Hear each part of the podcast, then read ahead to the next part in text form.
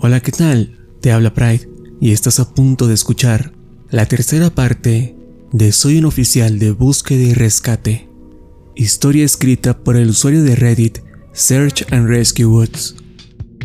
Como siempre, la fuente de la historia y los créditos correspondientes los podrás encontrar en la descripción de este podcast o en su respectivo video en mi canal de YouTube, El Orgullo del Operador. No olvides buscarme como Yo Soy Pride en Twitch, Facebook, Instagram, Twitter y demás. Que disfrutes el relato.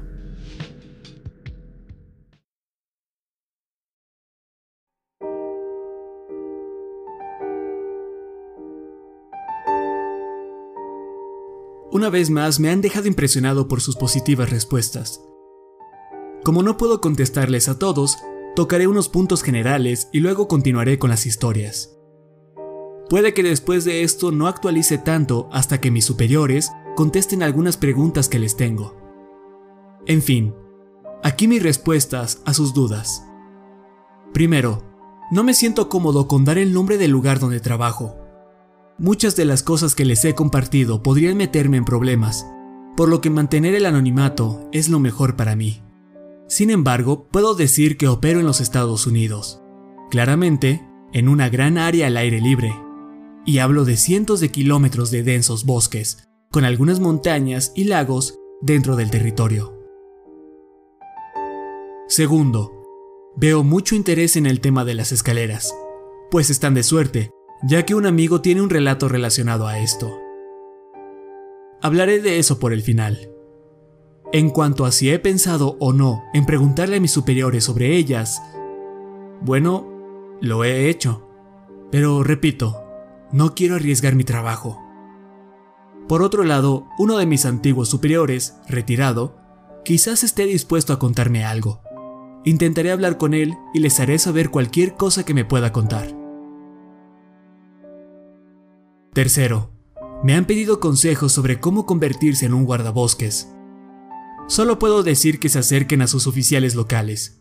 Revisen si ofrecen cursos o algo así. Llevo haciendo esto por años, pero empecé como un voluntario. Es un gran trabajo. A pesar de las ocasionales y trágicas situaciones, no me imagino haciendo otra cosa. De acuerdo, vamos con las historias. Esta ocurrió justo cuando terminé mi entrenamiento. Como dije, antes de iniciar como guardabosques, era voluntario en llamadas de auxilio, por lo que tenía una idea de qué esperar. Pero como novato, la mayor parte consiste en buscar gente cuando los expertos ya han encontrado un rastro. Como oficial, tienes que atender toda clase de llamadas, desde ataques de animales hasta infartos. La misión a la que atendí ocurrió muy temprano por la mañana. El llamado fue hecho por un matrimonio joven que se encontraba sobre un sendero cercano a un lago. El esposo estaba histérico. No teníamos idea de lo que sucedía. Podíamos escuchar a su esposa gritar en el fondo. Él nos rogaba que fuésemos al lugar inmediatamente. Una vez ahí, lo vimos sujetando a su esposa. Ella tiene algo entre brazos, al mismo tiempo que suelta unos alaridos propios de un animal. En cuanto nos ve, el esposo grita por ayuda, que pidamos una ambulancia. Por obvias razones no podemos simplemente meter una ambulancia hasta ese punto. Así que le preguntamos sobre la gravedad del asunto y que si su esposa puede caminar por su cuenta. Él, por fin puede tranquilizarse lo suficiente para decirnos que su esposa no es la que necesita ayuda. Mientras tratamos de calmarlos, le pregunto a su mujer qué ocurre. Ella se mece hacia adelante y atrás, llorando a gritos. Me hinco a su lado. Ahí veo la cangurera atada en su pecho y mi corazón se estremece. Mientras intento tranquilizarla, abro lentamente sus brazos para ver lo que sostiene. Es su bebé, muerto. Tiene la cabeza hundida de un lado y su cuerpo está cubierto de rasguños. Había visto cadáveres antes, pero algo en esa situación me molestaba mucho. Me tomé un segundo para recuperar la compostura. Luego le pedí ayuda a uno de los veteranos. Nos llevó una hora convencer a la mujer de que nos dejara revisar a su niño. Cada que intentábamos tomarlo perdía la cabeza mientras alegaba que estaba bien, que su hijo se pondría mejor. Una vez que por fin nos entregó el cuerpo, lo llevamos de vuelta a emergencias solo para que los paramédicos reafirmaran lo que ya sabíamos. Estaba muerto. Falleció al instante por la enorme herida en su cabeza. Más tarde, hablé con una buena amiga, enfermera del centro médico. Ella me contó lo que había pasado. Resulta que la pareja daba un paseo con su bebé, cuando éste comenzó a fastidiarse de la cangurera. Por lo tanto, el padre se ofreció a cargarlo mientras pasaban por una pequeña bajada en el sendero. La madre le seguía el paso, pero pisó sobre un montón de tierra suelta y terminó resbalándose. Se desplomó sobre su esposo, y este soltó al bebé, quien cayó aproximadamente 6 metros por la pendiente. El papá se apresuró para recuperar al pequeño, pero este ya se encontraba en el fondo, en un sitio con un montón de rocas. El niño solo tenía 15 meses de haber nacido. Sin duda, una de las peores misiones que he atendido. Una donde un simple accidente termina en el peor escenario posible.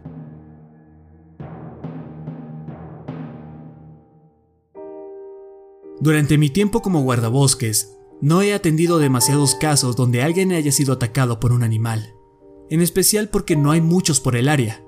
Sí, hay osos en el bosque, pero tienden a alejarse de la gente y sus avistamientos son algo inusuales. La mayoría de vida salvaje consta de animales pequeños como coyotes, mapaches o zorrillos. Sin embargo, algo que sí vemos seguido son alces. Y déjenme decirles que los alces son unos hijos de puta. Te perseguirán por cualquier cosa o por ninguna en particular. Y que Dios te ampare si te topas con una madre y su cría. Una de las llamadas más impresionantes que he recibido involucraba a un chico que fue perseguido por un macho enorme. El muchacho se había quedado atrapado encima de un árbol. Tomó una hora bajarlo, y cuando finalmente pisó tierra firme, solo exclamó, Mierda, los bastardos son más grandes de cerca. Supongo que no es un relato aterrador, pero nos gusta recordarlo y burlarnos del tipo. Honestamente no sé cómo olvidé la siguiente historia. Quizás porque he intentado tanto olvidarla que lo logré sin darme cuenta. Como alguien que pasa literalmente todo su tiempo en la intemperie, uno no quiere que lo asuste en el medio del bosque, mucho menos quedarse solo. Por eso, cuando experimentas cosas así, tiendes a querer olvidarlas lo más pronto posible. Lo que ocurrió en esta anécdota es, hasta el día de hoy, la única cosa que me ha hecho cuestionarme si este trabajo es el adecuado para mí. No me gusta mucho hablar de esto, pero trataré de recordar todo tan fielmente como me sea posible. Tomó lugar a finales de una primavera, una llamada típica de búsqueda y rescate. Una niña de cuatro años se había extraviado al alejarse del campamento de su familia. Llevaba perdida solo dos horas, pero sus parientes ya se encontraban desesperados dijeron lo mismo que todos los padres de familia. Mi hija jamás había hecho algo así. Ella es una buena niña. Se porta bien. Les aseguramos a los padres que haremos todo lo posible para encontrarla, y nos dividimos en formación estándar. Mi pareja de esa ocasión era un buen amigo mío. Conversábamos casualmente conforme registrábamos el área. Sé que esto puede sonar apático de mi parte, pero cuando pasas tiempo atendiendo casos así, te desensibilizas de cierta forma. Es más, me atrevería a decir que debes aprender a hacerlo si es que quieres seguir ejerciendo esta profesión. Buscamos por dos horas, pasando incluso el área donde creíamos que era más probable encontrarla. Llegamos hasta un valle, cuando algo nos detiene en seco. Nos congelamos y nos vemos mutuamente. De repente, me siento como en el interior de un avión que se despresuriza. Mis orejas se destapan, como si hubiese descendido tres metros de un jalón. Estoy a punto de preguntarle a mi colega si es que sintió lo mismo, Pero antes de que pudiera articular palabra, el sonido más estruendoso que jamás haya escuchado se manifiesta. Tan fuerte como si una locomotora estuviera pasando a nuestro lado, pero en todas direcciones, incluso encima y debajo de nosotros. Mi compañero me grita algo, pero no puedo escucharlo a causa del ensordecedor ruido. Miramos a nuestros alrededores, tratando de dar con la fuente del sonido, sin éxito. Lo primero que pensé es que se trataba de un montón de tierra y rocas cayendo por algún acantilado, pero la verdad es que no había alguno cerca de nuestra posición. El ruido continúa mientras intentamos comunicarnos a gritos. No obstante, aunque estamos uno al lado del otro, nos es imposible escucharnos. Y así de repentino como apareció, el sonido se fue. Nos quedamos de pie, quietos, y luego, como si nada, los sonidos habituales de la naturaleza comienzan a presentarse nuevamente. Mi colega me pregunta qué carajos acaba de ocurrir, pero no puedo darle respuesta, solo me encojo de hombros. Pregunto por la radio si alguien más escuchó el maldito fin del mundo. Negativo. Por lo tanto, tratamos de ignorarlo y continuamos con la búsqueda. Una hora después, todos informamos por radio que aún no se ha encontrado a la pequeña. Por lo general, no buscamos por las noches a menos que tengamos una especie de rastro, pero en esa ocasión no habíamos dado con nada, así que solo unos cuantos continuamos con la búsqueda. Nos mantenemos juntos y llamamos a la niña de vez en cuando. En ese punto, espero con todo mi ser encontrarla, pues si bien no me gustan mucho los niños, la idea de que esté sola en la oscuridad es algo horrible. Cerca de la medianoche, sin signos de la niña, regresamos al punto de encuentro. A mitad del camino, mi amigo me detiene y apunta su linterna a un montón de árboles derribados. Le pregunto si es que escuchó algo, pero solo me responde con que guarde silencio y ponga atención. Lo hago, y en la distancia escucho un llanto, apenas y es audible. Avanzamos a esa dirección y llamamos a la niña una y otra vez. Conforme nos acercamos a los lamentos, una sensación extraña se apodera de mí, y le digo a mi compañero que algo no anda bien. Contesta que presiente lo mismo, pero ninguno de los dos sabemos por qué. Nos detenemos, gritamos el nombre de la niña una vez más, y ahí es cuando averiguamos qué andaba mal. El lloriqueo es siempre el mismo. Se repetía una y otra vez, como si fuera una pista de audio. Chillido. Un quejido leve chillido otra vez y repetir.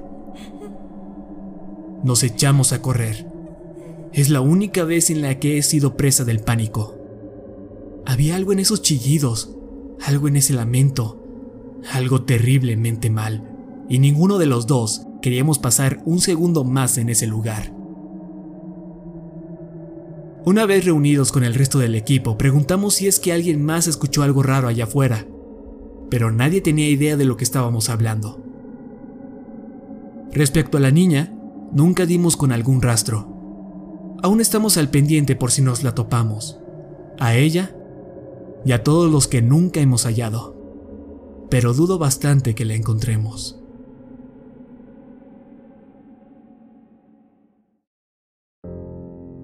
En cuanto a personas extraviadas se refiere, solo un puñado de casos resultan en desapariciones completas.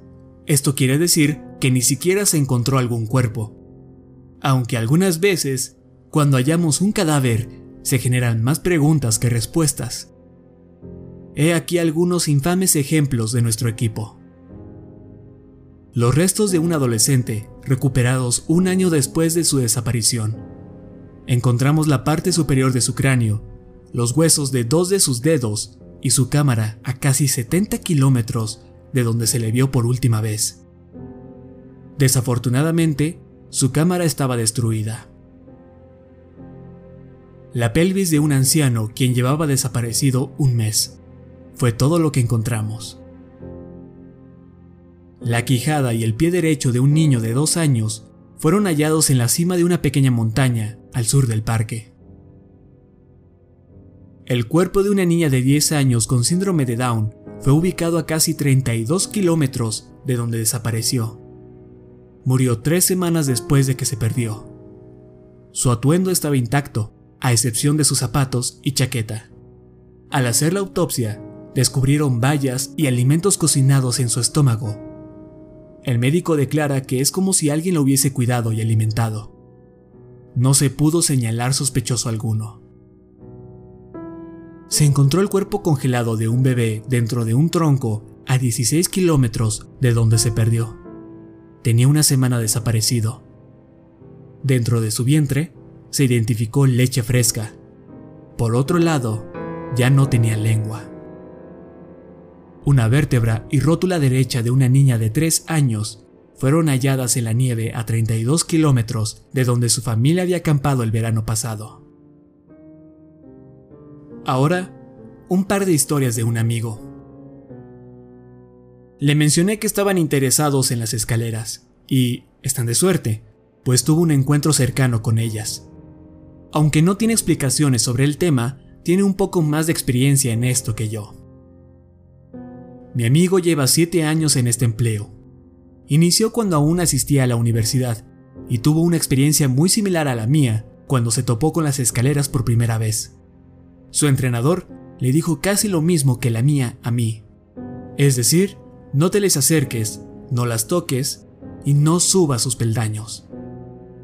Durante su primer año, siguió al pie de la letra las advertencias, pero su curiosidad pudo más, y en medio de una misión, se alejó del camino para revisar unas escaleras que se había encontrado. Dijo que estaban a 16 kilómetros de donde una chica se había extraviado y los perros habían captado su esencia.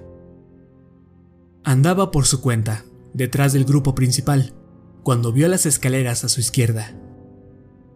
Lucían como de una casa recién construida, pues la alfombra que las cubría era blanca, muy limpia. Asegura que mientras se acercaba, no sintió algo en particular o escuchó ruidos extraños. Él estaba en la espera de que algo pasara, como que sangre comenzara a brotar de sus orejas o que simplemente perdiera el conocimiento. Pero llegó a las escaleras sin ningún rasguño. Lo único extraño que pudo notar es que los escalones no tenían suciedad alguna. Ni tierra, hojas, ramas, nada. Tampoco notó señas de animales cerca, incluyendo insectos. Lo atribuyó a que estaba en una zona algo estéril, y no porque estuviesen evitando la extranjera estructura. Tocó las escaleras, pero no sintió nada en particular. Asegurándose de tener la radio encendida, comenzó a subir los peldaños lentamente. Dice que fue aterrador, pues por la forma en la que todo el mundo las había estigmatizado, no estaba seguro de lo que pasaría. Bromeó con que esperaba ser teletransportado a otra dimensión, o que un ovni descendiese para abducirlo, pero llegó a la cima sin ningún contratiempo. Una vez ahí, miró sus alrededores. Sin embargo, conforme más tiempo pasaba en el último escalón, más sentía que estaba haciendo algo realmente malo. Lo describe a como si te hubieses metido por error a algún edificio gubernamental, un lugar en el que no debes estar y sabes que alguien llegará de la nada a arrestarte o a dispararte desde la espalda. Intentó ignorar dicha sensación, pero esta solo se acrecentaba, y fue ahí cuando se dio cuenta que no podía escuchar nada. Todos los ruidos de la naturaleza se habían desvanecido. Solo podía oír su propia respiración. Bajó de la escalera y se reunió con el equipo de búsqueda. No mencionó lo ocurrido. Sin embargo, lo más extraño ocurrió después. Tras la búsqueda, se topó a su entrenador, quien lo esperaba en el centro de bienvenida al parque. Este lo arrinconó y según mi amigo, lucía muy enojado. La subiste, ¿no? Aunque esas fueron las palabras que utilizó, de alguna forma no sonaba como pregunta, lo acusaba. Su superior lo sabía. Mi amigo le preguntó cómo lo supo, pero él solo sacudió la cabeza y exclamó, porque no la encontramos. Los perros perdieron el rastro. Mi amigo cuestionó qué tenía que ver eso con las escaleras, pero su entrenador lo interrumpió. Quería saber cuánto tiempo había pasado ahí arriba, a lo que mi colega contestó que no más de un minuto. El rostro del superior se contorsionó con una ira increíble y le dijo que si volvía a subir una de esas escaleras, lo despedirían inmediatamente. Luego de eso, lo dejó ir. Y creo que nunca le contestó a mi compañero alguna de sus preguntas.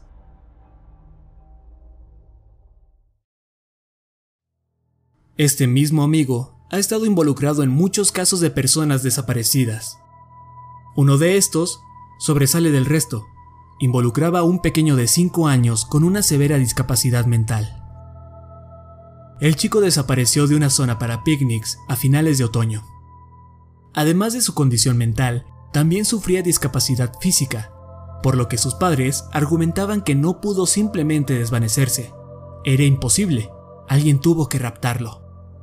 Mi amigo dice que buscaron al niño durante semanas, kilómetros más allá del rango aceptado, pero era como si nunca hubiese estado en el bosque en primer lugar. Los perros no podían dar con su esencia, ni siquiera en el área de picnics, donde se supone que estuvo con su familia. Había leves sospechas sobre los padres, pero era bastante claro que estaban devastados. Imposible que ellos le hubiesen puesto un dedo encima. Eventualmente la búsqueda se canceló, y para invierno ya todos se habían olvidado del asunto. Poco después, mi colega se hallaba entrenando en la nieve, sobre una de las cimas más altas del lugar, cuando notó algo. Al acercarse, descubrió que se trataba de una playera, perteneciente al niño desaparecido. A unos 20 metros de ahí, encontró el cuerpo del pequeño. Yacía en el suelo, parcialmente cubierto por la nieve. Según su juicio, el niño no llevaba muerto más de unos cuantos días, a pesar de que había desaparecido hace casi tres meses. Conforme desenterraba el cadáver, se percató que el niño abrazaba algo, y cuando finalmente removió toda la nieve, no podía creer lo que veía. El niño se encontraba aferrado a un gran trozo de hielo, pero este había sido tallado torpemente para simular a una persona. Informó al resto del equipo para poder bajar el cuerpo de la montaña. No había manera de que ese niño sobreviviera casi tres meses por su cuenta, ni que hubiese escalado esa montaña. Era imposible que hubiese caminado 80 kilómetros él solo y que terminara encima de una maldita montaña. Y por si fuera poco, el niño no había probado bocado. La autopsia reveló que no había rastros de ningún alimento, ni siquiera agua. Mi colega lo describe como si alguien lo hubiese sacado del planeta para ponerlo a hibernar o algo, y luego abandonarlo en las montañas. Mi amigo nunca superó del todo esta experiencia. La última historia que contaré de él ocurrió hace relativamente poco. Pasó hace unos meses. Su escuadrón había salido en una misión de reconocimiento, pues les habían llegado varios reportes de avistamientos de pumas en la zona, una de nuestras responsabilidades como guardabosques es rastrear animales peligrosos y así determinar límites para los visitantes, al mismo tiempo que cerramos los caminos que lleven a dicho lugar. Él se hallaba por su cuenta en una parte muy densa del bosque. Ya casi anochecía cuando escuchó a una mujer gritando a lo lejos. Ahora, como algunos de ustedes saben, cuando un puma maulla, o grita, supongo, Suena muy similar a una mujer que está siendo brutalmente asesinada. Es inquietante, sí, pero no fuera del ordinario. Mi amigo, entonces, avisa por radio al resto del equipo que escuchó a uno y que se adelantaría para intentar descubrir su territorio. Lo escuchó un par de veces más. El ruido provenía del mismo sitio, y más o menos pudo delimitar el territorio del felino. Estaba a punto de regresar cuando escuchó otro alarido, pero esta vez a tan solo unos metros de él. Por supuesto que mi amigo entra en pánico y comienza a caminar más rápido, pues lo último que quiere es que lo mastiquen y muerdan hasta la muerte. Sin embargo, conforme avanza entre la vegetación, se percata de que el ruido lo está siguiendo, por lo que empieza a correr. Cuando está a un kilómetro del punto de reunión, el sonido desaparece de repente. Se giró a todos lados para ver qué lo perseguía. Para ese punto ya estaba oscuro. Aún así, dice que alcanzó a ver algo en la distancia. Justo donde el camino se curva y se pierde entre la vegetación, notó una figura parecida a la de un hombre. Mi colega lo llamó advirtiéndole que los caminos estaban cerrados y que tendría que regresar al centro de bienvenida. No obstante, la figura solo se quedó de pie. Por lo tanto, no le quedó más opción que acercársele. Cuando se encontraban a 10 metros uno del otro, mi compañero dice que la figura dio un paso imposiblemente largo hacia él, a la par de que soltó el mismo grito que lo había estado acosando. Mi compañero no dijo nada, solo se dio la vuelta y huyó del lugar sin mirar atrás. Para cuando se reunió con el grupo, el sonido ya se había adentrado de nueva cuenta en el bosque. No mencionó lo sucedido. En su lugar, mintió con que, en efecto, se había encontrado un puma y que lo mejor sería no acercarse. Tendrían que cerrar los caminos que llevaban a esa zona hasta que pudieran encontrar al animal para moverlo del lugar.